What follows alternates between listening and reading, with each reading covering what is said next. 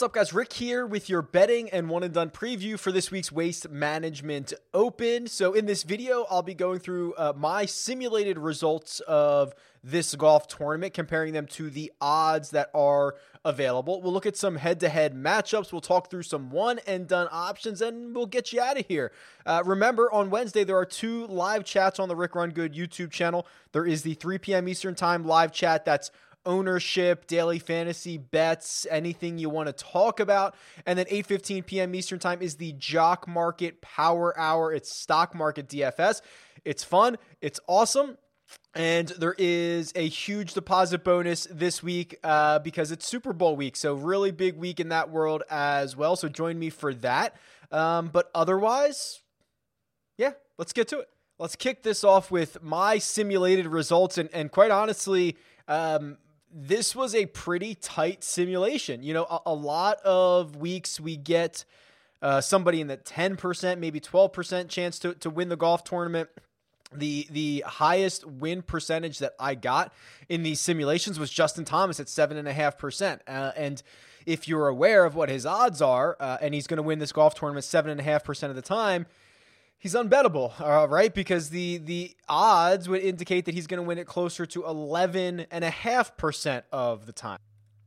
So while he still has uh, the largest share, his share is not necessarily good enough to be able to bet, at least by simulation results. Of course, we can go through anecdotally and we can talk through some of the pros and cons of this simulation and things like that. But this event was simulated 1,000 times. I actually did get a fairly even distribution of of outcomes, which might be a bit indicative of some of the scoring here and and how how uh, stable it has been, how the closing stretch of holes can create a bit of chaos, though, right? Like the winning score has been stable, but you can get a little bit of chaos in the last five holes or so. So when the simulation looks at those birdie bogey rates for like the par 5 15th, uh, 16 is just a very you know, without the fans, right? A very straightforward uh, par three. Then you have the drivable par four with water on the left. So, I mean, there are fireworks down the stretch, and I think that's being reflected at least a little bit in some of the, the, the chaos and some of the even distribution that you might be able to see.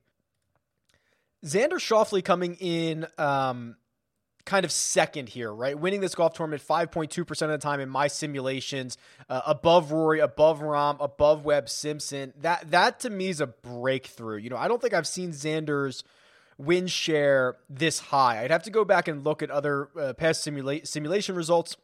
I don't remember Xander coming in this high, and I really do think it is an indication of the fact that he has uh, really been on this unstoppable run of golf. He hasn't won, but he's done everything but win he just uh, essentially broke through at a golf course last week that he hasn't had a lot of success at, Torrey Pines. Now he goes to a course where he does have decent results. So I understand why the simulation is almost giving Xander an extra nod, almost saying, you you broke through, you exercise exercise some demons at Torrey Pines, and now you are, are getting the benefit of the doubt moving forward, which is kind of an interesting thing to see in action if you want to talk in terms of, of, of, value here, so when you compare my simulation results to the actual likelihood that a golfer is going, uh, or, or, the odds makers imply that he's going to win the golf tournament, you know, Joel Dahmen actually pops up as quote unquote the best value. Now, I have him winning this 1.3% of the time, which is still very little, but odds makers have him winning about half of that, uh, 0.6% of the time. So, that would be the biggest value. There is movement or at least indication for me that someone like Harris English or someone like Sam Burns might be a really good bet. You know, Harris English is just a couple of starts removed from a victory. I have him winning the simulation 3.7% of the time. Odds makers 3.4%, so just a tiny bit of juice there. And then Sam Burns is really interesting because, you know, he has burned a lot of us, right? Fantasy players uh, with the way he opened up at the American Express, but he played phenomenal on Friday, still missed the cut there. Played great for three days last week, uh, got himself in the final group at Torrey Pines before kind of imploding. So he's played, what's that? Six rounds. Four of them have been awesome, really awesome rounds. Two of them have been terrible.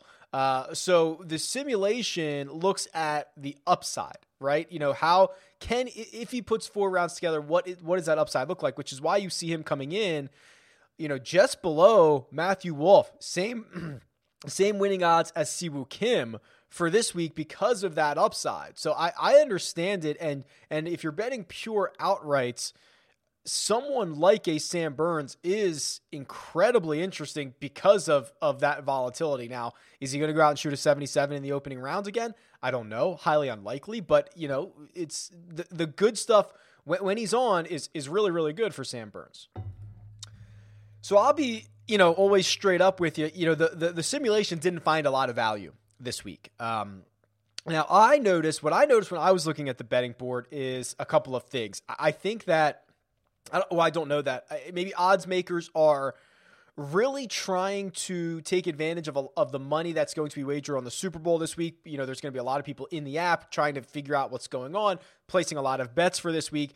And I noticed that a lot of not the top guys, but basically after the top 10, 12 guys in the field, the odds were really long. And we'll talk about some of those guys um, who don't have a lot of win equity, but I think their numbers are still much too long. So so anecdotally, as we kind of move over to the uh, the betting board a bit, and I'll just pull up um, DraftKings here. I'm not affiliated with DraftKings. Uh, I don't even live in a state that I can make wagers on on DraftKings. I usually go through William Hill or uh, Circa, or I go down to one of the casinos and place a bet or whatever. But uh, just for for reference, just so I have it easy, because I like the way they display the odds here. You know, you have your top guys. You have your Rahm, your Thomas, your Xander, your Rory, your Webb. That's kind of tier one.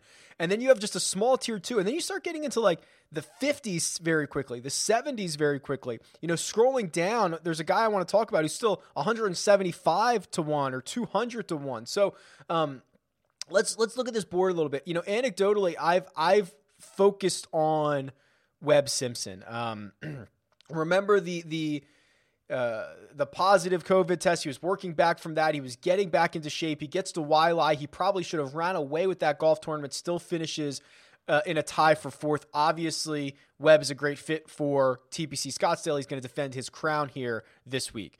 Um, also, I think anytime we're going to get this number right here, the Zalatoris at 50 to 1, and maybe I can zoom in on this, make it a little bit easier to read the Zalatoris at 50 to 1 number, um, you know, go back, watch the DFS video. I am uh, just an absolute big time believer in this kid. He's going to win. I don't know if it's here, but if they're going to keep hanging 50s and they're going to keep giving us, what is this? Five to one, four and a half to one for the top 10 number. I'm going to continue to to hammer that. Um, I, I do like this. I, I much, I think I like the Sam Burns outright number more than I do his uh, fantasy prospects for this week. It was kind of a similar story to Brooks Koepka last week. Now, Brooks Koepka crashed and, and burned last week, but uh, I, we knew that was in the range of outcomes, right? And we know that's in the range of outcomes for Sam Burns. A lot of missed cut equity, but he does have, I don't know what I would want to call this, final group equity, right? I'm using the final group last week. So um, that to me is is is much riskier uh, and much better suited for an outright than it is for a a uh, a DFS or like a one and done or something that you want to make sure you you you get a lot of money from.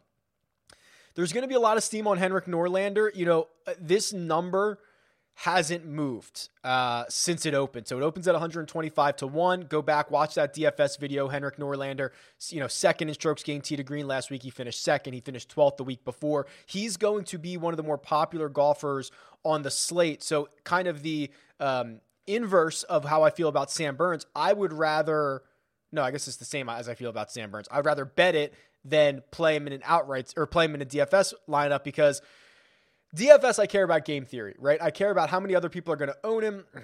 I, I, care that if he's going to miss the cut and he's going to be 25% owned and how that impacts my lineups. But for an outright, especially because this number hasn't moved, I don't care if other people are getting in on 125. I don't care if other people are getting in on 18 to 1 to finish inside the top five. I don't care if other people are getting in at 8 to 1 to finish inside the top 10. As long as that number moves, I don't really care. So uh, a, a similar situation where I'd rather take Norlander here than play him on DraftKings or in any of my other lineups. Um, but this to me, and, and I kind of teased this a bit uh, on the DFS video. This to me, Sebastian Munoz, 175 to 1, is the most egregiously wrong number. Now, pump the brakes and realize that his number should probably be like 80. It should probably be 80 to 1. So it still only means he's going to win 1.5% of the time, something like that. Uh, but that is, his number's twice as long here. So uh, it is still a very small chance that Sebastian Munoz wins this golf tournament, but this number is probably twice as long as it should be. You know, I, I pulled just the raw strokes gains numbers. So so not the measured events, every single round. And I was looking since the restart. And I said, okay, who are the guys who've been the best since the restart? Sebastian Munoz was eighth in strokes gained total. All rounds, not measured rounds, eighth. He's being priced as like the 60th best golfer. Um, this is very clearly the most incorrect number. It will probably not come to fruition because it's golf, it's volatile. These are all still long shots, but that number is very wrong. And uh, I hope that Munoz comes in and cashes it because I'll have a 175 ticket. And then you go for, I mean, there are there are names down here that I would be interested in. You know, Doc Redman I'm always going to be interested in Doc. Doc's had a couple of poor weeks in a row. Uh, he made the cut at the American Express, didn't do much after that. He misses the cut at Torrey Pines. He lost some, he lost strokes putting, uh, two strokes putting in the, the only round that we had measured for him. Now his now his salary is depressed on DraftKings. His odds are depressed. He's now 200 to one. This is a guy who has multiple top 10 finishes this season already, who uh, relies on his ball striking. We know that TPC Scottsdale begs for approach players. So um, you know, 40 to one to finish inside the top 10, 16 to 1 to finish inside the, the I'm sorry, flip that.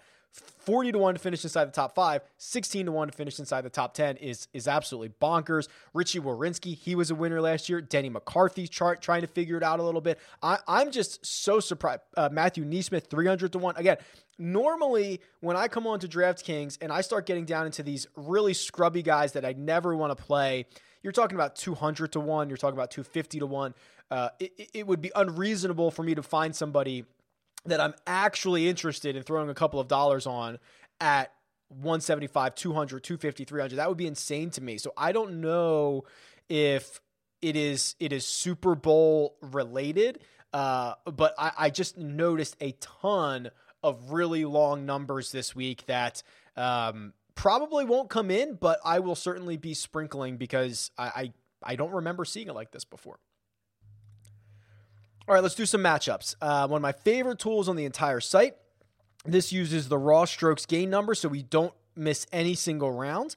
And it um, looks at how often one golfer is going to beat another golfer in a four round matchup. So I'm looking through some of the options here, and immediately the one that jumps off the screen at me that I have to know the answer to is Webb Simpson versus Daniel Berger. These are two guys that I love. Uh, they are two guys I love this week. I'm interested to see how the model actually grades them out. So let's plug in Webb Simpson versus Daniel Berger. All right, so Webb is minus 118 on DraftKings. I have him at minus 126, winning this matchup about 55% of the time. So uh, unfortunately, he's he gets the nod, but I don't think this is very bettable. Um, Berger, I have he should be plus 126. He's minus 106, so the juice eats you up there. So unfortunately, that's not something you'd want to bet. I do like both of those guys this week. Here's another one: Jon Rahm versus Justin Thomas. Um, the heavyweights. I, I mean, anytime you can get Justin Thomas at plus, or I guess it's even money. Plus, he's plus 100 you got to think that's pretty good. But wow, Rahm has just been that much better. So I have Rahm. He should be minus 120. He's minus 125. Uh, Justin Thomas, I have him should be plus 120. He's plus 100. So the, again, juice eats you alive. You can't you can't bet this.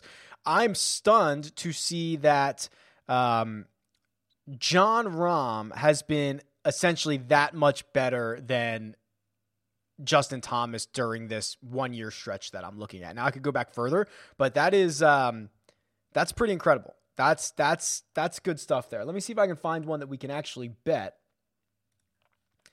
And I had to go deep, but this might be um, this might be the one here. So John Huh versus Chris Kirk. I have Chris Kirk. He should be about minus 118. That's actually what John Huh is. So I actually think that um, the DraftKings has these two flipped, uh, and and Chris Kirk should actually be the favorite here. He should be 118, and and and John Huh should be the minus 106. So not a ton of value out there, but um, Chris Kirk over John Huh would be the one that I would be most interested in.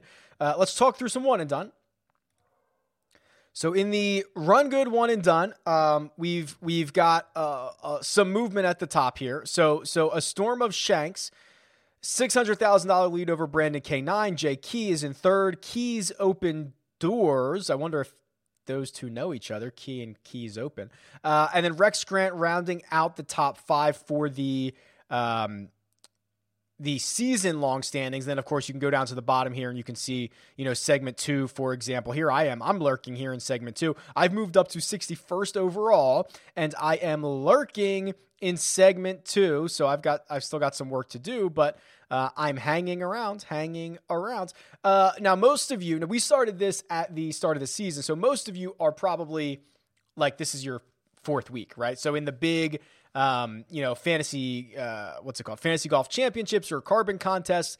Uh, those like, you know, I've made three picks thus far, doing doing well at the moment, but we'll we'll see how that goes. Obviously, a lot of golf to be played. When we look at options for waste management, um, I think that uh, Hideki is certainly going to be popular, right? You know, when we start talking about who are good options for one and done uh, across the entire season. Hideki at Waste Management, Webb at Wyndham, Rory at East Lake, Patrick Cantlay at Shriners, uh, DJ at Pebble Beach. Like, it's almost guys you earmark for specific tournaments. And here we are, we're, we're at one of those tournaments. So Hideki is certainly going to be uh, viable and he's certainly going to be picked a lot.